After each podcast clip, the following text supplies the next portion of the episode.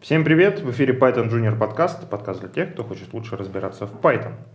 Сегодня в студии Валентин Домбровский, сооснователь Moscow Python, Григорий Петров, евангелист Moscow Python и руководитель программного комитета Moscow Python Conf++, Злата Буховская, евангелист Moscow Python, тимлит в NVIDIA, участник программного комитета Moscow Python Conf++, Мать драконов, как мы это выяснили недавно.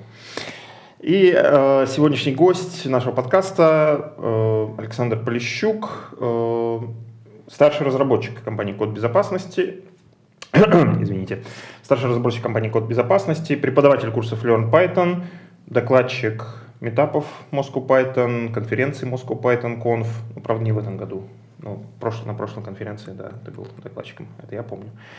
И, собственно, сегодня мы с Александром хотим поговорить о его пути как разработчика, узнать, так сказать, из первых уст, как э, можно вырасти, не, как, как можно стать разработчиком и вырасти из жена в старшего разработчика, ну и далее. А, запись подкаста проходит при поддержке курсов Learn Python, ссылочка в описании, и все это действие происходит в офисе компании Skyeng, за что им отдельная благодарность. Итак, ну, начнем, собственно, сначала. Э, э, тут у меня написано в моем сценарии, как некоторые попадают в IT. Интересно, как некоторые, вот, вот как некоторые попадают? Интересно, у нас ну, есть сценарий. Как кое-кто. Это мне от продюсера пришло. Про, про Гришу мы уже поговорили, про меня тоже. Вот Александр нам... Как кое-кто попал в IT? Да, ну это было внезапно на самом деле. Но вообще по образованию даже, как бы к IT это не очень относилось. В свое время я э, выучился на звукооператора.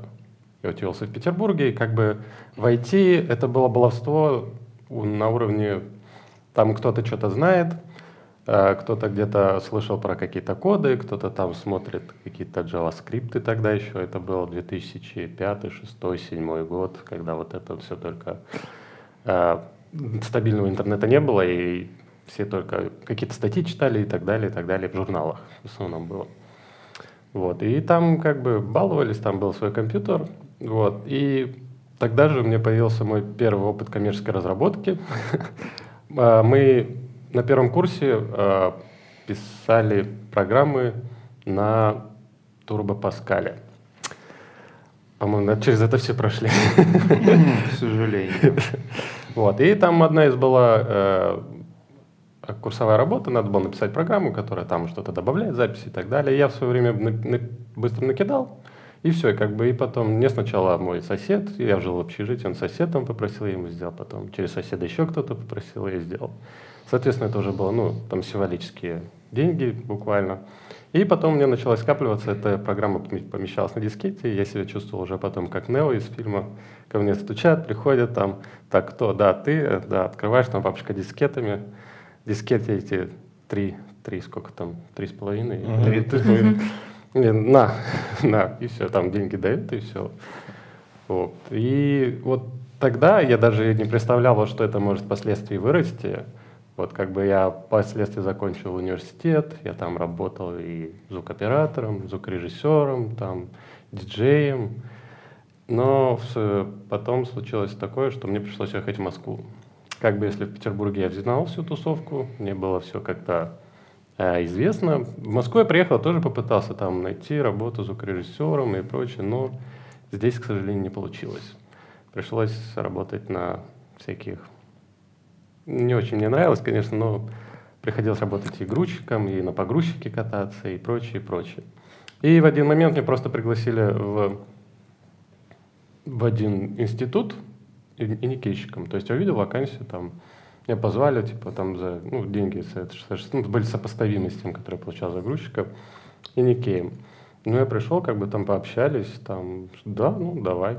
Попробовал, и вот тогда, соответственно, это был мой первый шаг, когда я вот только вошел, это было в 2012 году, по-моему.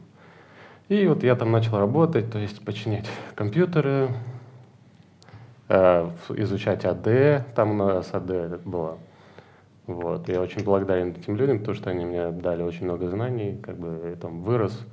Вот впоследствии там начал уже что-то пытаться делать. Вот не просто э, там ходить принтер это чинить, там автоматизировать работу.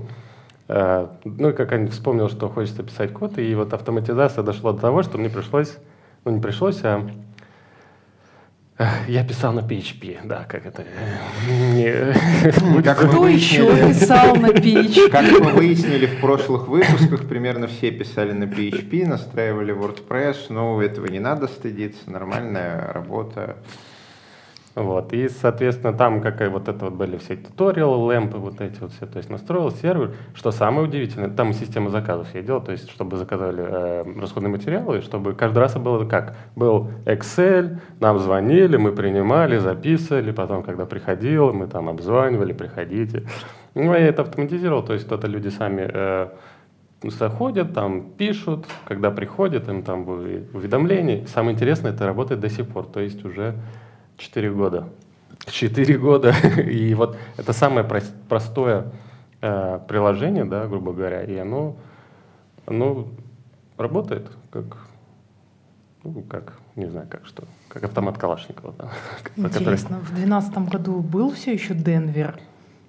Ты вот, Гриша, наверное, помнишь такую штуку, как Денвер. Денвер что-то, да, слышал. А, Это... Мне только что стало одновременно стыдно и странно. Я, наверное, забыл. А напомни контекст. Там PHP и Apache в одном комплекте с MySQL. Это такая, короче, солянка, ну, типа ты, чтобы не заморачиваться с настройкой Apache, а ты вот, типа, начинающий PHP-программист, и как бы, если чтобы долго не париться, ты берешь, и у тебя так хоп, и ставится там а, MySQL, Я видел такие готовые кулинарные стейки под винду. Ну а ладно, вот это, наверное, было за 10 лет до этого. 5-10 лет назад нет, я такого не помню. В 2003 помню. году это была очень популярная штука. Все, я, я перепутала. Это было за десятилетие до этого. В 2003 году сайты я делал на Перле и да, и Apache. В Денвере, кстати, Perl тоже, Perl тоже был. Там не было Apache, там оно ходило напрямую к перловочке. Ну ладно, мы старые программисты, а у нас уже речь про другие времена. Меня вот э, в твоем рассказе вот какой вопрос беспокоит. Смотри, у нас слушатели очень часто спрашивают, ну вот, а как мне зарабатывать на жизнь? Если я хочу двигаться в направлении программиста, ты вот работала никейщиком, и это не такая большая зарплата, как у программиста, совсем не такая большая. Но вот тебе хватало на жизнь или приходилось еще подрабатывать где-то кем-то? Эм, ну, на тот момент э, этого хватало. Угу. То есть, да, конечно, зарплата она была уровнем, ну, ниже среднего, угу. но за счет каких-то там, там были периодические премии, там выписывались, угу. как бы они э, до этого, ну, в общем, этого было достаточно на тот момент. Это уже впоследствии, конечно, э, помимо развития, которого хотелось, да, я там предлагал, одно из моих э, хобби которая, соответственно, привела меня в эту компанию, в которой я сейчас работаю, это, конечно же, информационная безопасность. То есть и мне это было очень интересно, и я хотел в компании продвигать, э, но мне сказали, нам это не нужно. Я думаю, э, ребята, у вас тут как бы такой большой домен, да, там очень много пользователей, там очень серьезная ну, энергетика, такая отрасль, как бы вам не нужна информационная безопасность. Ну, ну, я не знаю, как бы я бы это меня сподвигло впоследствии уйти оттуда, потому что развития никакого, не остановился. То есть в плане, да, уже потом перестало, когда перестало хватать зарплаты, соответственно, мало того, что уперся в потолок развития, еще и потолок зарплаты. И да, я начал искать варианты. Ну и впоследствии я нашел следующую компанию, которая была это э, российские наукоемкие технологии. Я не знаю, сейчас она жива или нет. Но в свое время был очень крупный игрок. Э, они поставляли защищенные системы для Минобороны в основном. Вот, и я там как раз строил, строил, опять же, мне помогла моя прошлая работа, то есть я строил стенды, там защищенные, ну, для демонстрации заказчикам, вот у нас будут такие вот, мы будем использовать такие продукты, э, такие-то аппаратные системы и прочее, прочее. Вот, и, то есть у нас, я тогда познакомился вплотную с в январь, там стоял э, стоечка с сервером, да, в январе сфера. И там вот как раз он учился в ней работать, настраивать системы, там взаимодействие между ними. Вот как так это было очень интересно. Особенно мне там понравилась задача, следующий язык, язык, если можно так обозвать, на котором мне пришлось писать, это был э, VBScript. Это пришлось работать, по-моему, с сервером 2000, э, Windows 2003 сервер, и там надо было залезть в домен, э, какие-то найти групповые политики по определенным сидам, то есть их, ну, чтобы не переписывать руками. То есть идешь в домен, там вытаскиваешь групповую политику, находишь ее сид, потом по этому сиду ищешь пользователей. Ну, там, короче, была очень интересная такая задачка была. И я тогда познал некоторые внутренности АД, как это работает, про вот эти сиды и прочее. А, вот. А, и, соответственно, там же я впервые, кстати, познакомился с продуктом компании, в которой я работаю, над которым я сейчас работаю. Там же это впоследствии сыграло тоже очень немаловажную роль. Потому что когда я пришел на эту работу, когда на собеседовании, там сказали, о, вы знакомы с нашим продуктом? Я говорю, ну да. Ну и как вам? Я говорю, ну сложно настраивать. У вас это получилось? Я говорю, да. Вот. Это вот было второе место работы, где я тоже немного поточил навыки в именно системном администрировании больше и немного описаний э, работы скрипта, скрипты с Windows, чуть-чуть PowerShell и прочее. То есть везде, что прошлое работало, что последующее, то есть везде э, было желание именно э, писать код. Это вот я сейчас, оглядываясь назад, смотрю то, что э, мне всегда пис хотелось писать код, и это было подсознательно, это не было то, что типа, а, я хочу стать программистом. Нет, просто хочется как-то автоматизировать, и это вот как раз выливалось на написание, выливалось в написание кода, да, там избавление от рутины. У тебя в, в одном из пунктов ты писал, что, собственно, под, ты стал разработчиком, потому что в компании не осталось разработчиков. Можешь описать а, чуть-чуть поподробнее ну, эту историю? Да, это можно вот теперь... Той истории с аникейщиками, я так понимаю, да? Нет, Нет, это вот как раз в коде безопасности. А, в коде безопасности. Да, ну... я, на какую позицию ты пришел в код безопасности? А, значит, туда я пришел тестировщиком. А, тестировщик. То есть я начал mm-hmm. с тестировщика, да, там а, пришел.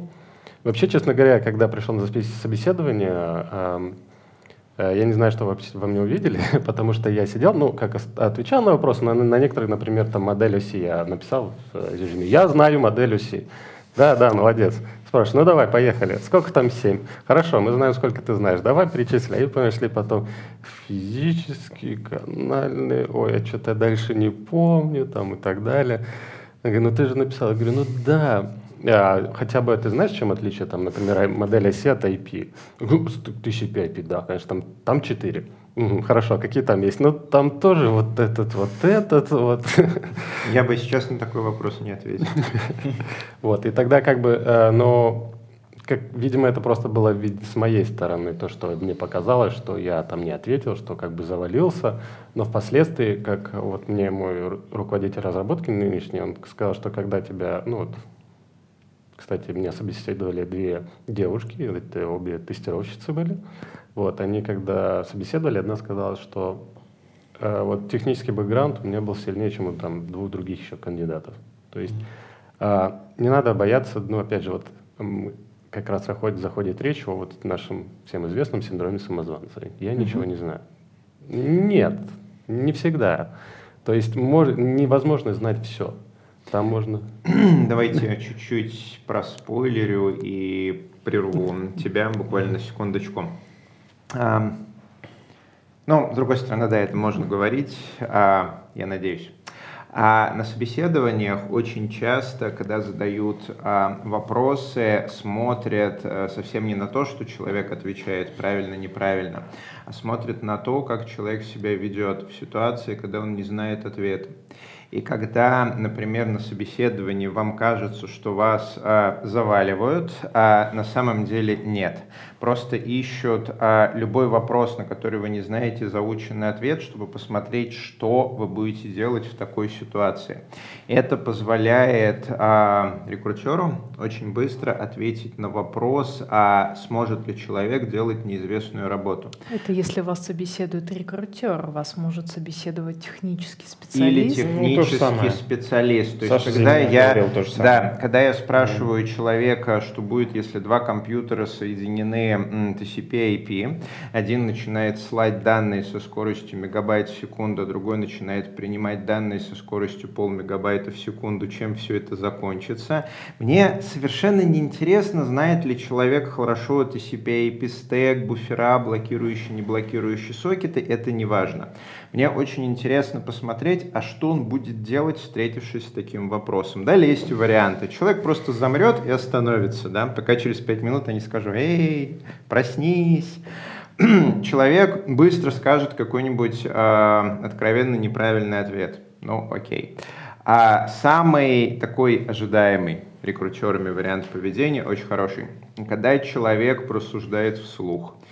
А, то есть он скажет что-нибудь вроде, ну, я не знаю точно ответ, потому что никогда с этим не сталкивался, но, скорее всего, такая ситуация рано или поздно закон- э, закончится чем-нибудь плохим, потому что память конечна, и отсылаемая первым ком- компом инфа должна будет где-то храниться, если второй не успевает ее принимать. Это бесконечно крутой вариант, потому что он показывает сразу две вещи. Две вещи. Первое. Человек на работе будет разговаривать с коллегами в непонятной ситуации, это очень круто. А второе, а, человек а, готов как-то обсуждать, что-то делать с непонятной ситуацией, а не просто сидеть выключенным.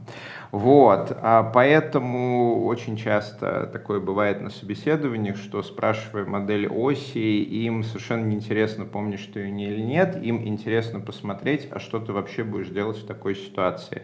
И поэтому совет э, начинающим разработчикам, а, старайтесь а, коммуницировать с другими людьми, обсуждать а, вопросы и предлагать какие-то варианты решения, даже если вы не знаете на память правильного, потому что проверяют-то по сути две вещи. Будете ли вы делать работу и сможете ли вы делать работу. Всё. Я тут наброшу немножко, потому что иногда тебя собеседуют все-таки не рекрутеры или там опытные тем лиды, а менее опытные технические специалисты, которым действительно важно, знаешь ли ты там все уровни модели оси.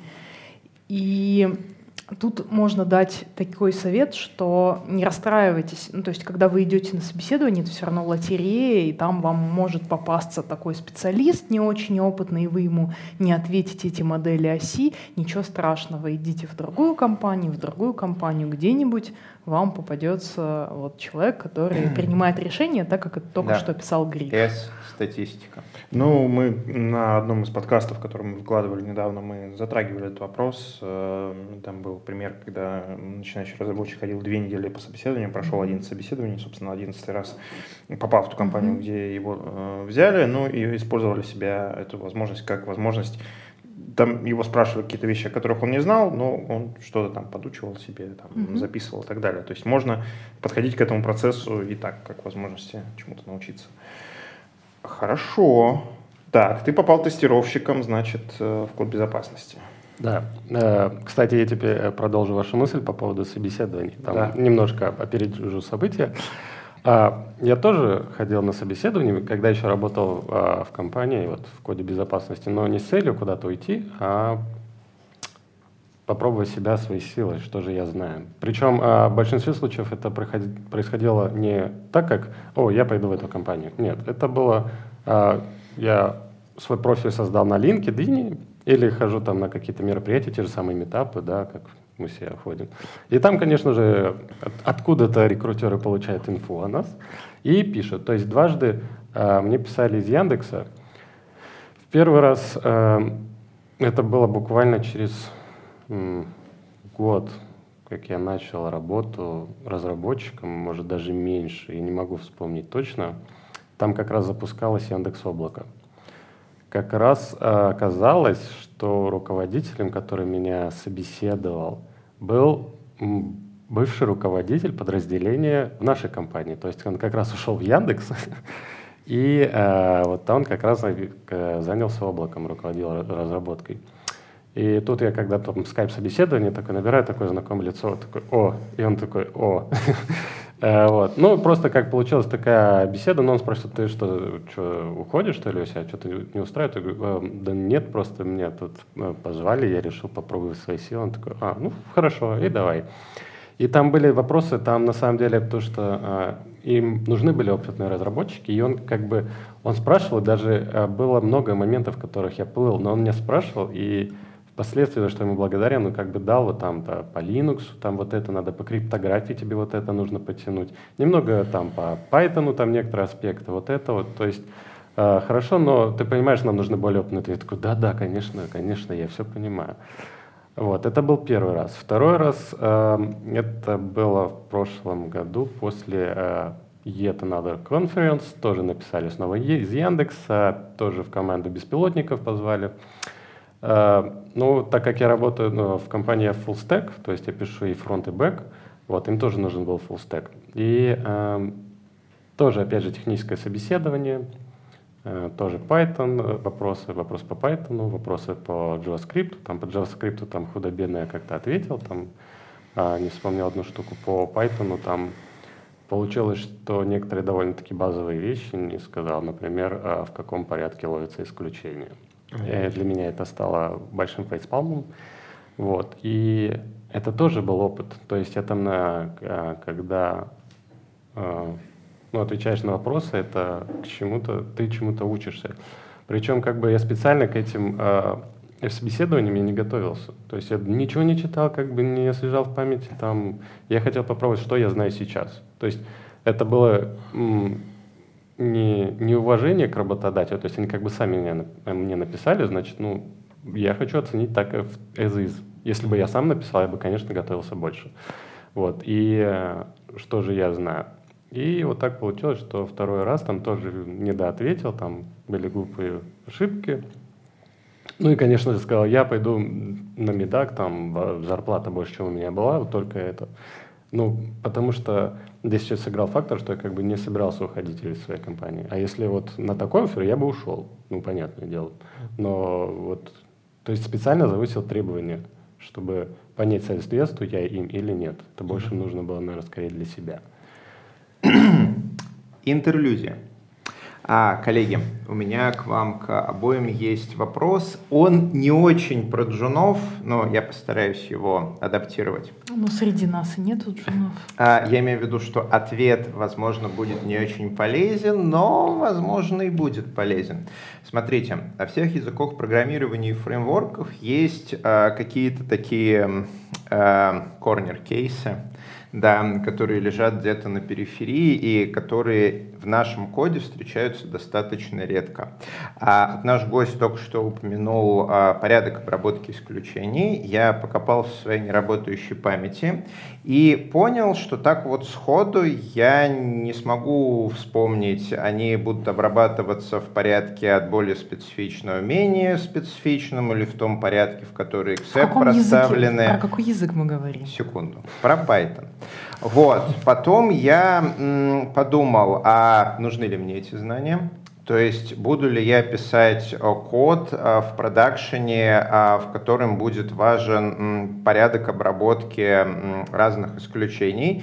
И я понял, что если у меня вот возникла необходимость в таком коде, наверное, это какое-то запутанное место. И, внимание, вопрос – вот в таких запутанных местах. Должен ли я как программист полагаться на свою память и серию, что я помню, что порядок, например, от более специфичного, менее к специфичному, и или встретя такое место, я помню о том, что я Гриша, у меня память-то не работает, я каждый раз потрачу 15 секунд на Stack Overflow и убедюсь, как э, сейчас в 2019 году при таком положении звезд на этой версии Python оно будет обработано. Вот ваше мнение, какой подход лучше? Э, знать, помнить нюансы или использовать по памяти, или свято верить в то, что ты э, ничего не помнишь и все корнер-кейсы перепроверять на Stack Overflow?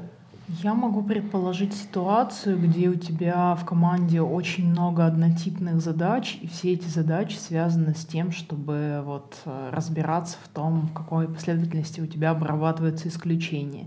В такой ситуации кажется, что ты можешь сэкономить на о том, что человек у тебя не тратит время и гуглит что-то там на Stack Overflow. Но, но а, вопрос в том, вот ты наберешь таких людей, а, а смогут ли они потом решать задачи других типов, когда они появятся? Они неминуемо появятся, потому что ну, система как-то эволюционирует теоретически.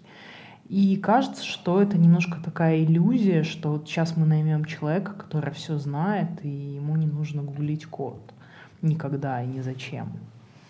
Ну, я скажу так, что а, как я себе это представляю, как я это вижу, то, что а, вот, допустим, да, там есть ситуация, когда нужно там не, несколько исключений ловить, то а, скорее должен а, в голове сработать триггер, что здесь не все так просто. То есть а, я лучше убеждусь, убеждусь, э, скажу там, загуглю или хотя бы в консольке это отработаю, что оно должно так, и все. И, а, коллеги, вот мне кажется, это очень хорошая будет позиция на собеседовании. То есть, если вас спрашивают как какую-то штуку, про которую вы видите, что это очень специфический, редкий кейс, с которым вы, например, никогда не сталкивались, то а, интервьюирующему вас будет очень круто услышать, но, знаете, похоже на редкий кейс, памяти такое не помню, такие вещи всегда на Stack Overflow проверяю. Это реально очень круто. Это, по-моему, универсальный ответ.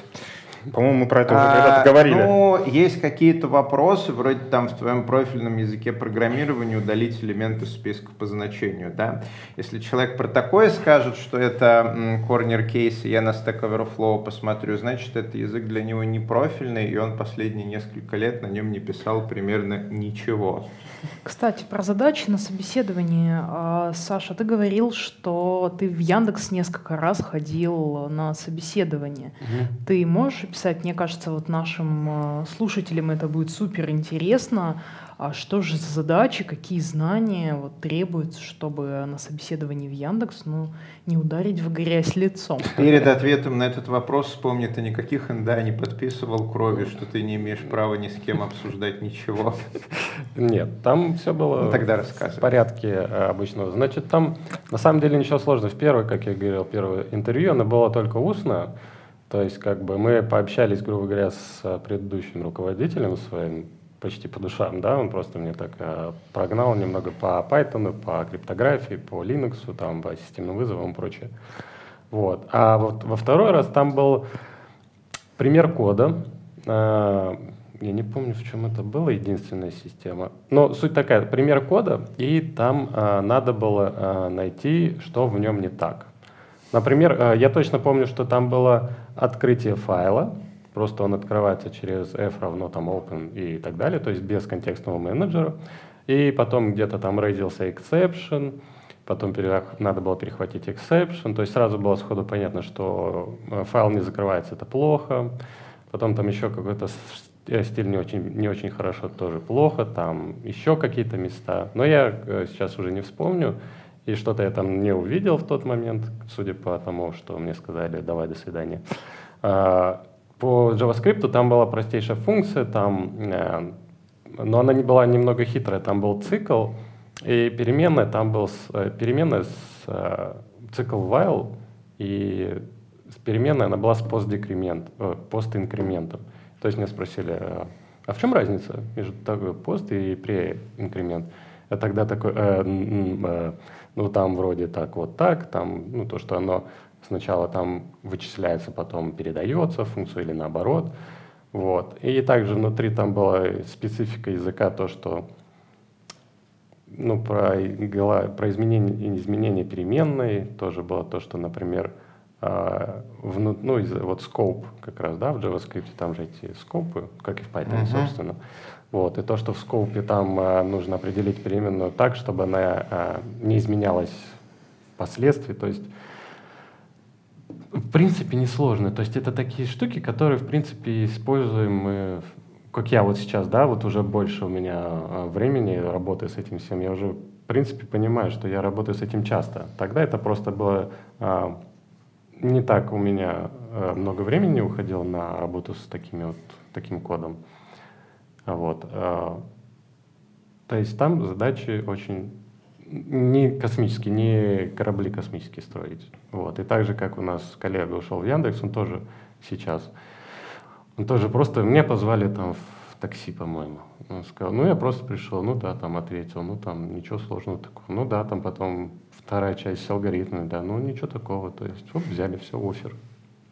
Не надо бояться. Ну, Яндекс... вот ты, ты про криптографию упомянул, ну, например. Ну, это в Яндекс облаке.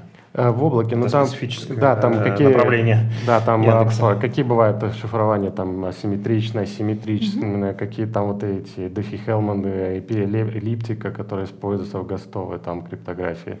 А, Там а, чем отличается симметричное от симме- асимметричного шифрования, как это работает, там, как генерируются ключи, для чего нужен удостоверяющий центр, вот. Почему, если у тебя угнали удостоверяющий центр всем твоим сертификатам хана, которые выпу- выпу- выпущены им? Вот, то есть вот, ну, такие больше общие вопросы. То А есть. про Linux, например. Ну, Linux я вызов. завалился, да. Что такое системный вызов? Я «Э». То есть на тот момент для меня это было, ну, вот и после этого как бы я начал как бы вот эти вопросы уже изучать. То есть вот в чем вся, э, можно сказать, прелесть собеседования. Там те вопросы, могут задать те вопросы, на которые ты не знаешь ответа. Если это, конечно, не какие-то дурацкие, какие-нибудь там попадешься к интервьюеру, который нехороший человек, Или недавно прочитал книжку. да, да, вот. И хоро- нормальный, вот я по себе, как то, что я сейчас тоже провожу интервью, у нас там идет, э, ну, и мы ищем людей, и я тоже как бы, понимаете, только сейчас потихоньку сознаю, что же нужно спрашивать у человека. И я теперь понимаю, что это не всегда техническая сторона вопроса. Иногда по, по человеку сразу видно, что я не хочу с ним работать. Он просто не сработается с командой. У него свое специфическое мышление, и мы вряд ли сработаемся. А есть просто, человек просто пришел, ты с ним поговорил, условно говоря, там, по-человечески, по душам, и такой, ну окей, давай там. Знание, знание это нарабатывается, знание всегда можно подтянуть. А другое дело, чтобы там не было какого-то костяка своего очень, вот я вот делаю только так и все, там, я использую только фабрики и все, там, и от этого не отступай, потому что это круто. Это значит, человек не сможет делать новую работу. Да, да, ему сложно перестроиться будет, э, и невозможно впоследствии с ним работать. Давайте чуть-чуть вот э, откатимся назад. Вот опять же, возвращаясь к тому моменту твоей работы, когда ты пришел тестировщиком в код безопасности и, собственно, э, стал все-таки разработчиком, да, вот этот вопрос, А. который задавал уже. Да, а, ну, э, как это получилось? Э, Ну, я для автоматизации, как обычно, для автоматизации тестирования я начал использовать Python, потому что в, про, в компании использовался Python как э, второй основной язык. да. И а, мне это нравилось, там очень, я спрашивал там у ведущего разработчика в нашей команде по Python, ну, вот, я ему показывал, он говорил, здесь лучше так, а здесь лучше здесь, вот э, Сотрудник мечты, тестировщик, который сам берет Python, начинает что-то автоматизировать. Это же, да, Ну, Злата, вот ты судя- меня понимаешь. Судя по всему Сашиному карьерному пути, у него достаточно проактивная позиция в отношении Мега круто. своего, да, своих Прости, карьерных шагов. прервали. А насчет э, тестировщиков, которые учат Python, ну, вы знаете, куда надо идти.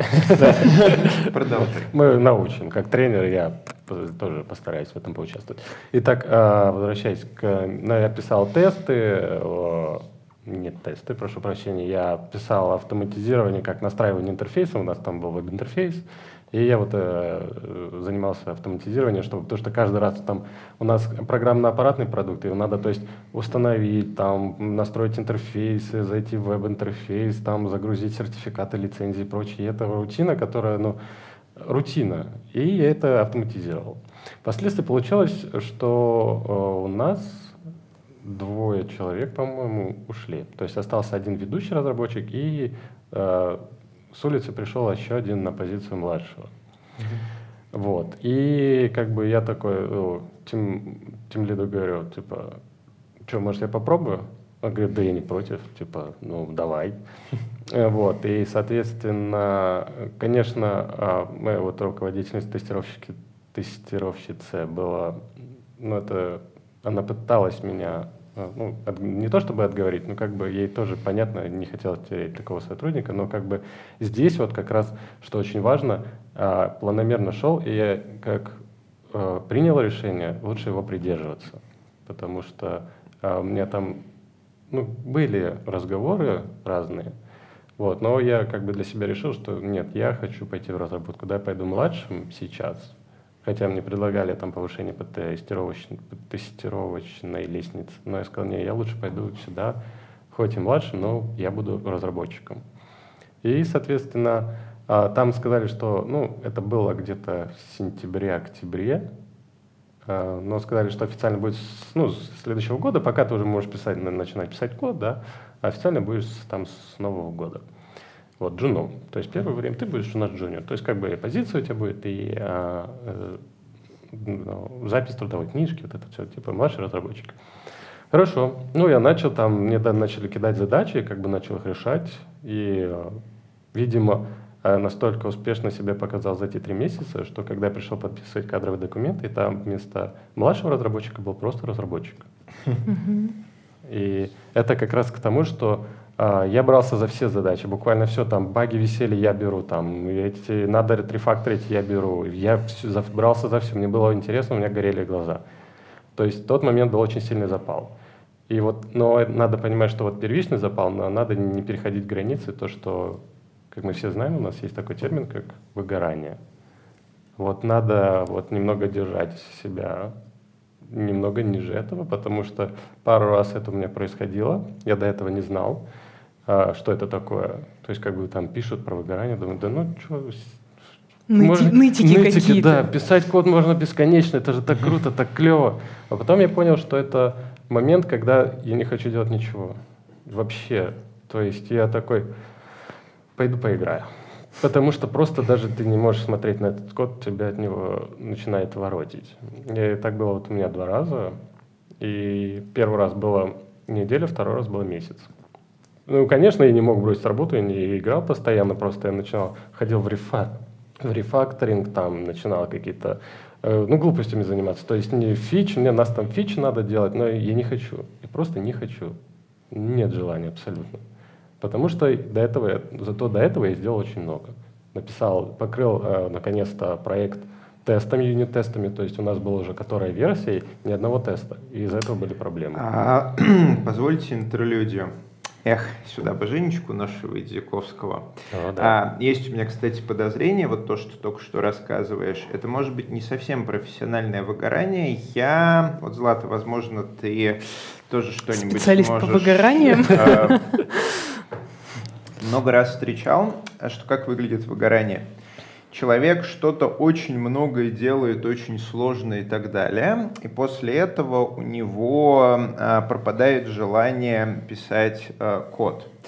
А, и знаете, это не похоже на какую-то нагрузку, скорее это похоже на м, ошибку в мозгах, что мы, когда вот это вот выкладываемся, делаем, а, у нас есть накопленный набор паттернов да, у мозга, а, и мозг ожидает социальной награды, что нас, угу. например, придут и похвалят, что да. Злата, какая ты молодец, мы посмотрели твои комиты, ты одна за эти три месяца сделала больше, чем вся команда, вот тебе статуэтка, ссылка, вот тебе премия mm-hmm. и вот тебе новый ноутбук.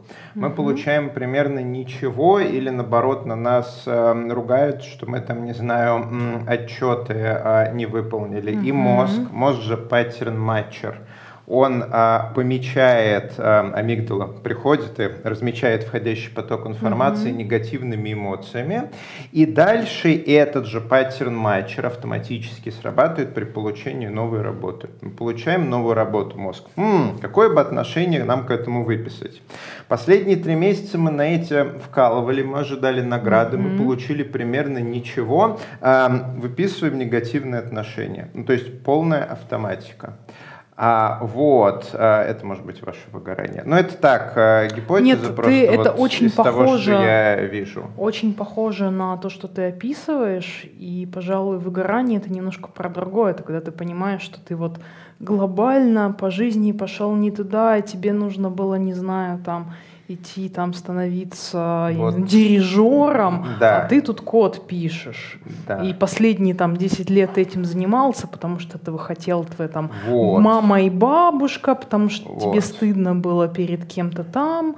А потому что тебе нужны были деньги, а, а все это время ты в душе хотел быть дирижером. Да, то есть эм, профессиональное Ну, выгорание... Я бы сказал, что, извини, пожалуйста, что, что это, ну, не обязательно так. Да. Ты можешь, и по собствен- занимаясь по собственному желанию чем-то, ты можешь, вот, собственно, в примере Александра, там приводится именно такой пример, что ты сам хочешь, но ну, как бы пере... мышца может быть перенапряжена, а Ну так вот- и вот это вот мозг может Да, быть вот мне, перенапряжен просто. вот мне очень нравится концепция Златы, что выгорание – это когда ты не теряешь возможности и желание писать код, а начинаешь э, сомневаться в том, а хочешь ли ты писать код или ты хочешь заниматься чем-то другим.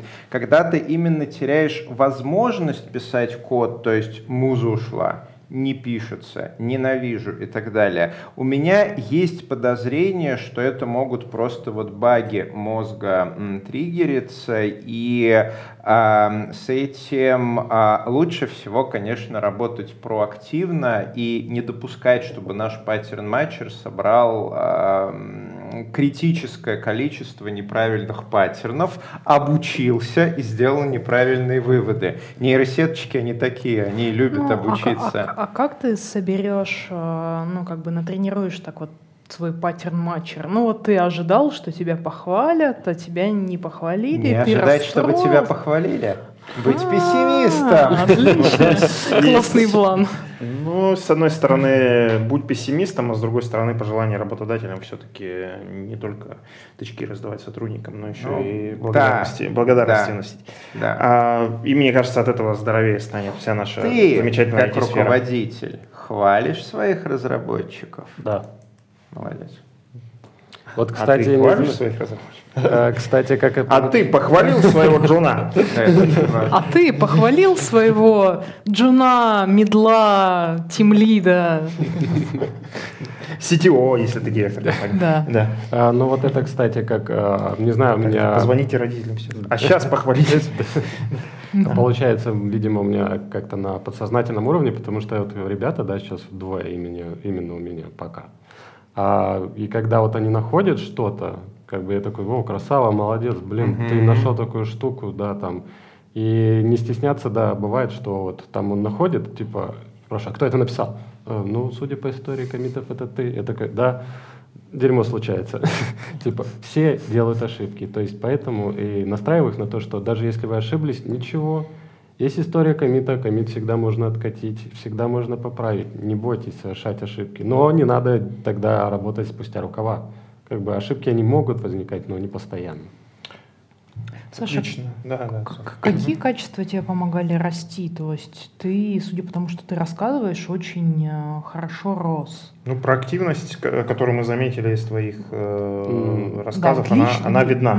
Личные качества и там, может, Да. технические знания. Э. Ну, э, наверное, начнем э, с- скорее с личного. А То, что как бы, ну, всегда, ну, не знаю, у меня какое-то, всегда есть движение вперед, да, всегда хочется развития, чего-то большего, чего-то познать, чего-то выучить, э, э, вырасти там по карьерной лестнице в том числе, то есть, э, ну, развиться, пока, не знаю, может это как-то будет эгоистично, но показать себя, что как бы у любого человека это есть, то, что э, я не просто там как песчинка, да, вселенной, я, я что-то значу. Во- Возможно, это играет, не могу сказать. Может, возможно, характер такой.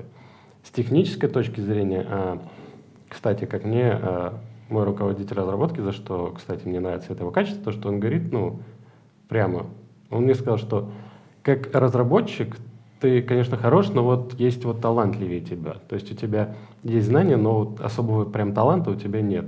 Но это с лихвой компенсируется именно твоим желанием двигаться вперед, а именно твоей активностью. Тебя есть намечена цель, к которой ты движешься. Ну, еще, я не знаю, может быть, э, э, это как-то позвучит, как бы у меня э, двое сыновей родились, и это тоже как дало прямо очень сильный стимул двигаться вперед. Интересно. Это хорошая, кстати, Мгм. формулировка, потому что, ну, положа руку на сердце, я сейчас пока бездетный, хотя и вот вроде как довольно возрастной товарищ по российским меркам. А, но вот да, как-то про детей думаешь всегда, что они немножко как бы чуть-чуть От- отнимают? отнимают время, да, может быть, нет. как- Время поглощает, да. Э, Но много. при этом за оставшиеся ты успеваешь делать больше.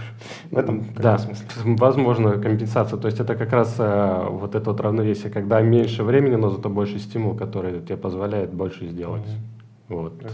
Хорошо. Я, я ну, тоже слышала, что дети вдохновляют. Ну что ж, э, достижения. Сделаем также полезный этот призыв автопик. Лучшим демографическим статусом. Я уже давно хотел это сделать в реальности, и тут э, э, у меня может получиться.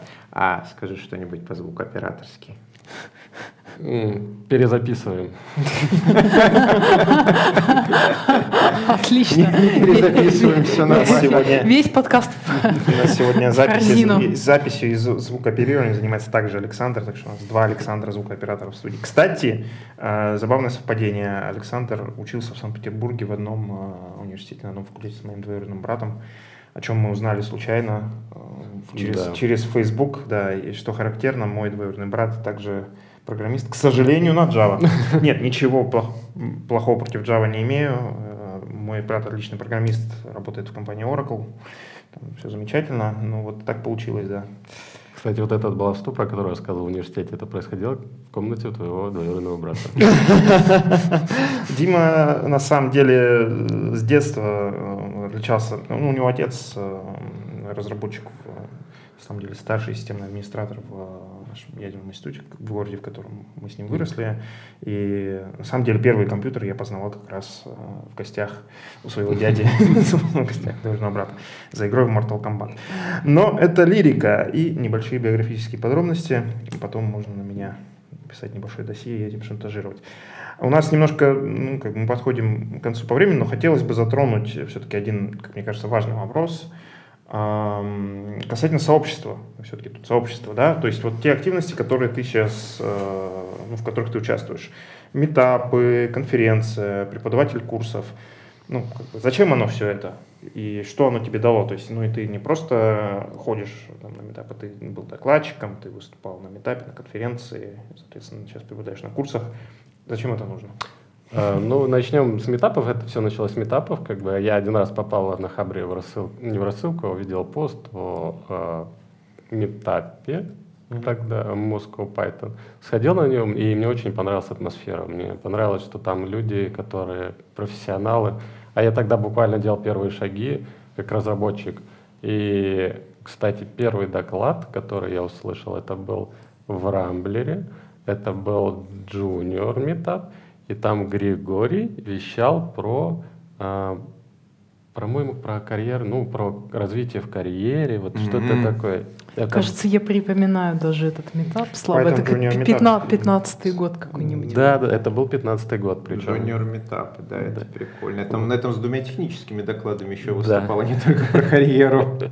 Кстати, я буквально недавно с этими техническими докладами на, Пайко, а, на Пайконе в Беларуси выступил, и у нас оттуда как раз вот два спикера на конференции.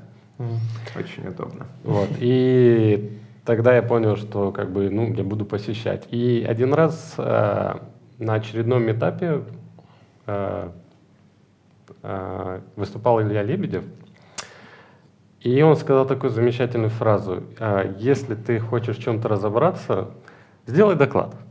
Я такой, о, и вот это был первый триггер, который мне сработал, и потому что мне очень хотелось разобраться в теме по э, синхронности. А, конечно, там получился доклад немного несовпадение темы и содержания, но основная задача была, которую я хотел рассказать, поделиться и самопознать, это было про а, то, как а, в питоне реализовать, ну, грубо говоря, распараллеливание работы, какие есть способы для этого. Вот. Следующий шаг был это конфа. И на конфе э, у меня как раз завершилась миграция с э, Python 2 на Python 3. Я хотел поделиться всей болью. Снова же Гриша опровнул этот доклад. Мы с ним общались на эту тему. Сначала, причем я хотел сказать, потому что больше всего времени я при этом потратил. Я тебя перерву, извини. Э, я помню, что на конфе в семнадцатом году ты сделал Lightning сперва. А, не, первый, да, первое выступление это был этот, не Lightning, как, как это, кейс-стадия. А, я, да, кейс-стади, точно, да. да. Рассказ... Это было в 17 году. Да, в 17 году я тогда рассказывал про внедрение э, Celery 4, но тогда это было скорее обновление, но для меня это было как внедрение, потому что я заново все делал и, и переводил на новый транспорт на Redis. Так, до этого у нас Мгм. была э, Django. Да, в Вот это- 2018 году, значит, да. А в, да, в 18 уже полноценный доклад э, уже был э, про обновление Python, с которым я впоследствии еще выступал на, в Челябинске на метапе. Круто. Вот. э, вот, это вот что касается активности. И сейчас я планирую, э, так как сейчас конференция, сейчас не до э, уважаемым людям не до метапов, но как бы хотел впоследствии рассказать про GraphQL. Вот на метапе, как мы сами чуть-чуть, я чуть не перешли на GraphQL, но поняли, что не сейчас, чуть попозже. Python и GraphQL — это очень интересная тема. Подавайся, мы с большим интересом рассмотрим. Мы как бы не можем гарантировать, да, потому что нам много подается, имеется такая воронка докладов. Валентин за ней внимательно а, следит, вот, но мы очень внимательно все рассматриваем. Да, ну да, и, ну и курсы, да, ты, ты стал также Курсы. преподавателем курсов. Да, Да. курсы. Соответственно, а, когда я понял, что а, немного откатываясь теперь назад, а, про менторство. Хотел сказать пару слов, насколько это важно, потому что мне на самом деле попался очень крутой ментор.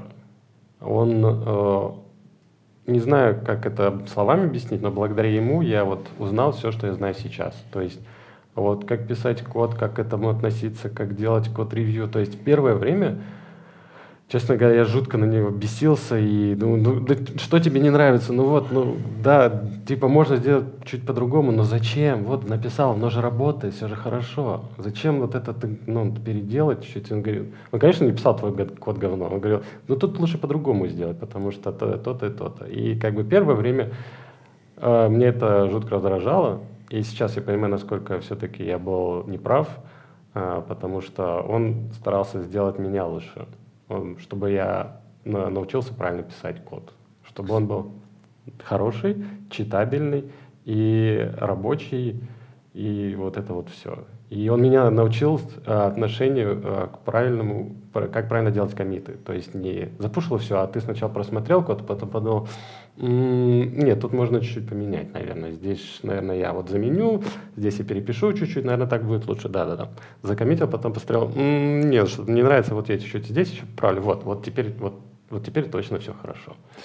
Вспоминаю свое прошлое, ведь у меня были крутые менторы вот за годы в Радмине, Дмитрий Зноско и Сергей Зайцев. Они научили меня, ну, практически всему. Если вы сейчас или в будущем слушаете этот подкаст, спасибо вам огромное, я это очень ценю. Злата, а у тебя были в прошлом такие люди, которые тебя научили просто вот много чему про Да, программирование? конечно. Ну и не только про программирование. У меня были менторы технические, и скорее не менторы, а просто технические люди, за которыми я тянулась.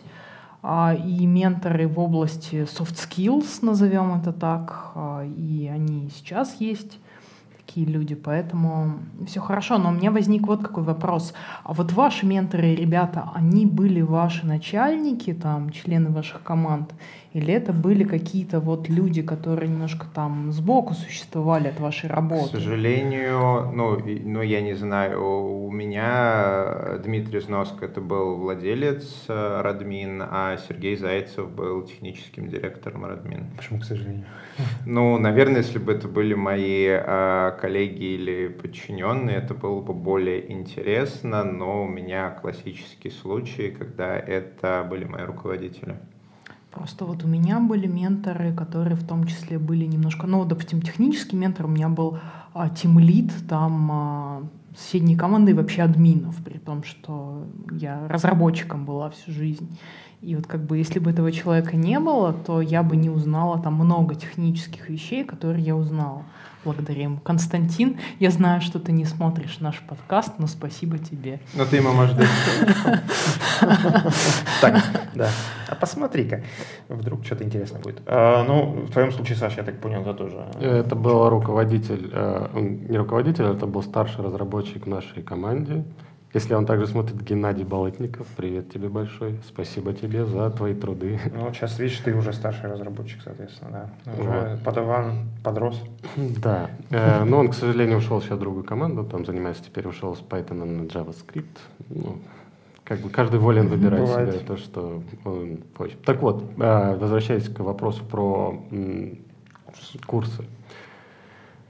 Как бы я э, в итоге хотел поделиться вот тем своим, то, что привнесли в меня, то, что те знания, которые вложили в меня, я также хотел бы передать другим людям по возможности, сколько у меня получится. Вот Это вот такая вот цель, как не просвещение, но вот это вот свое видение э, перенести его на других людей, чтобы они тоже могли э, также видеть, не знаю, разрабатывать, и для них это было интересно, клево и развивающе. Ну, как-то так получается, что Python это язык, который мы все люди социальные, но почему-то Python он раскрывает в людях самые социальные черты. Может быть, такая природа языка, это еще стоит изучить, поэтому, возможно, у нас получается так активно развиваться общество, и появляются люди, подобные Александру, да и всем нашим евангелистам и преподавателям курсов, э, которым докладчикам этапов, докладчикам конференций, э, участникам программного комитета и так далее, и так далее. Всем этим людям, которым мы очень благодарны за их вклад в развитие сообщества. У меня вот еще записано, что что-то ты хочешь э, нам сказать, чего мы еще не знаем, поэтому я даже не знаю, как тебя об этом спрашивать, но какой-то ты нам обещал сюрприз. Да, самое интересное, что вот в 2000, ну, когда я начал работать э, разработчиком, был э, 2016, по-моему, 16, 17, да, а это был 16 год. Значит, сначала я вот уже, как я говорил, я подписал документы и начал такой работать, все круто, и через неделю где-то, по-моему, это было 16 января или что-то такое, я мое очень uh, любимое хобби это сноуборд. Я поехал за город кататься, и как бы мне по трассам кататься неинтересно. Соответственно, я выехал за трассу, а до этого там был очень сильный ветер, и он поздавал верхний слой снега. И, соответственно, после очередного дропа я упал и разбил коленную чашечку. Оу, ауч. Да, это было больно. Но в первый момент я это не понял. Соответственно, последствия, как уже понятно, я не мог бы ходить на работу, и поэтому а, я обратился к работодателю и сказал, что вот такая ситуация случилась, но я не хочу выпадать из разработки. А, может, может, я удаленно пока поработаю? Ну, хотя бы там до лета, когда хотя бы мне там, ну, сделают, там, я смогу расходиться. Мне пошли на встречу, да, конечно, там, не вопрос. В итоге с того времени я все время работаю удаленно. То есть весь мой путь разработки удаленная работа. Неожиданно. И вот... Сюрприз просто, да. Сюрприз. И вот и это к тому, что а, вот, возможно, мне так повезло с работодателем, либо это я себя так проявил, но вот все это время, свой рост, то, что я, помимо того, что работал каждый, каждый год, был, ну, был рост по, по зарплате в том числе. И работодатель не отказывал, он сказал, да, да. И последнее, вот, о чем там написано, то, что э, с мая э, у меня будет новая должность Team Lead Python разработки у нас э, в компании. И эту должность мне предложили. То есть сложилась ситуация и сказали, э, будешь? И сказали, что даже удаленно, как бы мы видим, что ты работаешь удаленно э, очень хорошо, и мы, то есть в офис приезжать не обязательно тебе. Я считаю, что он один из редких людей, у которых получается работать удаленно. Что это реально такой скилл, а, который как играть на гитаре, наверное, можно научиться, но не совсем понятно, как учиться. Некоторые играют практически от рождения. Ну, вот. на Но эту это тему мое Пытайтесь повторить это дома, На эту тему у нас есть отдельный подкаст, на самом деле нужно просто... Да, да. Прям я тоже вот. А, нужно просто пробовать себя и выбирать тот режим работы, который для вас удобен. На самом деле, мне кажется, здесь э, как вам, возможно, стоит подстраиваться под компанию так, и с какого-то момента компания может подстроиться под вас, особенно если вы ценный сотрудник, проактивный. Поэтому здесь, наверное, мне кажется, важный такой как раз таки soft skill, который не связан напрямую с процессом разработки, но связан лично с вами, с вашим личным ростом. Общайтесь, задавайте вопросы и говорите о том, чего вы хотите. Естественно, это должно быть адекватно, не, не должно, вы не должны приходить на работу с навыками джуна и просить сразу зарплату сеньора. Вот. Э, адекватно оценивайте свои силы, но при этом не занижайте их. Да, как бы, если вы чувствуете, что вы чего-то достойны, если вы достойны большего, идите и просите большего.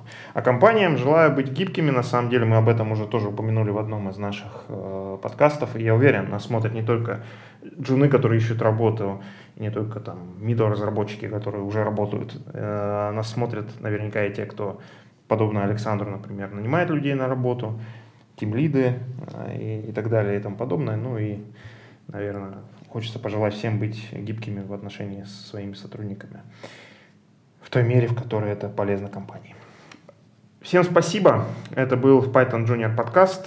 Сегодня в студии были сооснователь Moscow Python Валентин Домбровский, евангелист Moscow Python, э, руководитель программного комитета Moscow Python Conf++ Григорий Петров, а евангелист Moscow Python, участник программного комитета Moscow Python Conf++ и тимлит NVIDIA Злата Обуховская. И мать драконов. И мать драконов.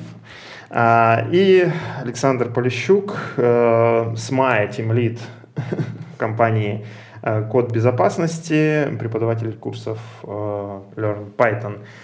Все это действие происходило при поддержке курсов Learn Python, ссылочка в описании. Э, мы снимали наш подкаст в студии, в студии, ну да, в студии, в офисе компании Skyeng. Спасибо всем, ставьте лайки, пишите комментарии и подписывайтесь на наш канал. Здесь говорят про Python.